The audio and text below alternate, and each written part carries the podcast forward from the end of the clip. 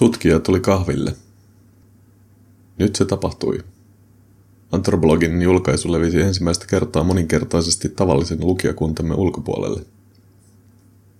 Olemme seuranneet sivustomme suosion kasvua alusta saakka iloisen hämmästyneinä. Antropologia kiinnostaa todella monia.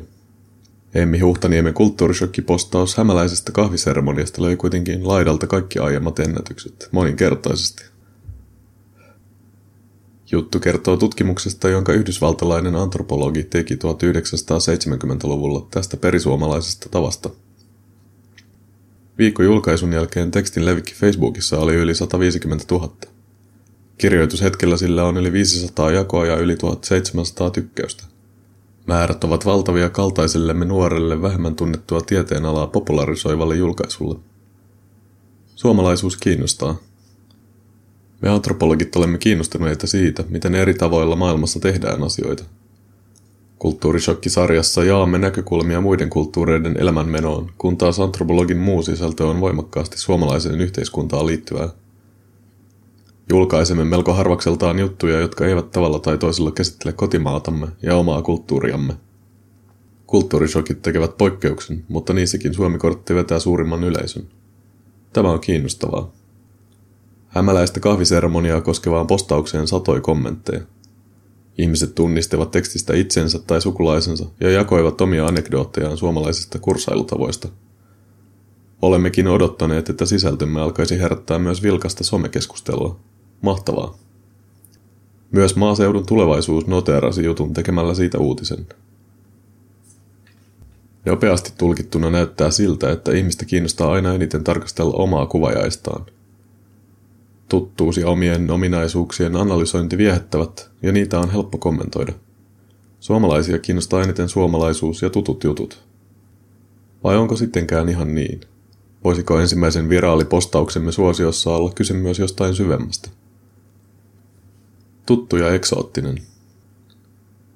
Arvelen tekstin keränneen niin suuren yleisön myös siksi, että sen avulla ihmiset löysivät tiensä antropologian ytimeen – me antropologit tiedämme, että tieteen alamme kiehtovuus piilee nimenomaan sen kyvyssä tarjota näköaloja yhtä aikaa tuttuun ja tuntemattomaan, omaan ja vieraaseen.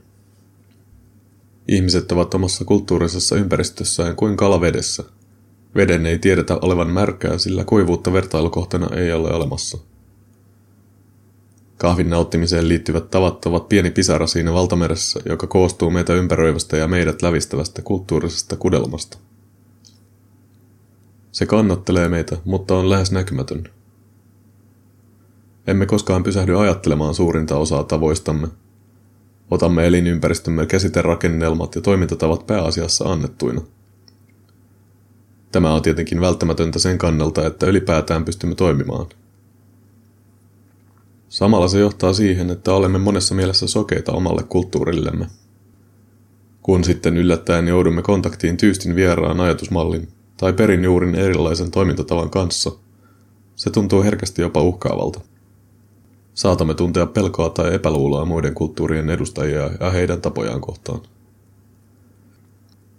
Kuten antropologi Matti Eräsaari kirjoittaa muukalaispelkoa käsittelevässä artikkelissaan, vierauden pelossa kyse on oman normaaliuden ja kaiken siitä poikkeavan arvottamisesta. Tavallaan reaktiomme on ymmärrettävä, Erilaisuuden kohtaaminen horjuttaa käsityksiä, jotka oletamme normaaleiksi, oletusarvoisiksi ja todellisiksi. Reagoimme tähän usein ärtymyksellä, pelolla ja kiukulla. Oikeutamme reaktiomme kulttuurillisilla tarinoilla, jotka vakiinnuttavat vieraiden elementtien toiseuden ja huonommuuden. Tämä näkyy xenofobiana eli muukalaispelkona. Eräsaari kuvailee muukalaispelkoa oikeuttavia vieraista kansoista kerrottavia vanhoja tarinoita – Syntytarinoissa mustalainen saa alkunsa siitä, kun Kain ottaa mustaharjaisen tamman akakseen. Hurri siitä, kun Ruotsissa asunut mies saa sian tiineeksi ja häpeissään laittaa sen ajelehtimaan veneessä Pohjanlahdelle. Ryssän puolestaan selitetään haisevan, koska se ei ole vielä täysin kehittynyt ihmiseksi, vaan sillä on housuissaan mätänevän hännän jäänne. Antropologisella näkökulmalla on hurja voima murtaa tiedostamattomia ennakkoluuloja. Se näyttää meille, mitä tuttua löytyy vieraasta ja mitä eksoottista tavanomaisesta. Kun omat tapamme päätyvät antropologisen linssin alle, näkökenttään aukeaa yhtäkkiä lisää tilaa. Astumme ulos huoneesta, jossa emme tienneet olevamme, ja katsoimme itseämme ulkopuolisen silmin. Tämä voi olla myös epämiellyttävää. Antropologisen katseen kohde ei välttämättä pidä siitä kuvasta, joka hänestä uudessa valossa piirtyy. Käsitys itsestä rationaalisena autonomisena toimijana on usein keskeinen osa identiteettiämme, ja erilaisten yhteiskunnallisten valtarakenteiden esiin tuominen saattaa haastaa sen. Muiden kulttuurien kokemisen, ymmärtämisen ja tekemisen tapoihin tutustuminen näyttää meille, että oma tapamme toimia on vain yksi monista. Asiat voivat olla ja ovat myös toisin. Tämä on vapauttava näkökulma. Aiemmin tuntemamme vierauden pelko voi sulaa pois. Muukalaisesta voi tulla kanssaihminen ja ystävä, ehkä jopa opettaja ja esikuva, jolta omaksua uusia taitoja ja ajatuksia – niin paljon kuin pidämmekin tutusta ja siitä, että joku kertoo meille millaisia olemme, saatamme mahdollisesti pitää vielä enemmän vapaudesta olla myös jotakin muuta. Kulttuurishokkisarjan julkaisut ovat suosituinta sisältöämme.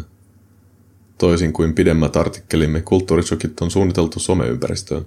Ne ovat lyhyitä ja ytimekkäitä juttuja, joita lukijoiden on helppo jakaa eteenpäin omille piireilleen. Kulttuurishokkeja pääsee jatkossakin lukemaan joka sunnuntai kello 19 Facebookissa, Instagramissa ja sivustollamme. Julkaisemme lisäksi parin viikon välein videoversioita shokeista. Näitä voi tarjota vaikka perheen teinin YouTube-listalle. Kirjoittaja Ninnu Koskenalho, valtiotieteiden maisteri.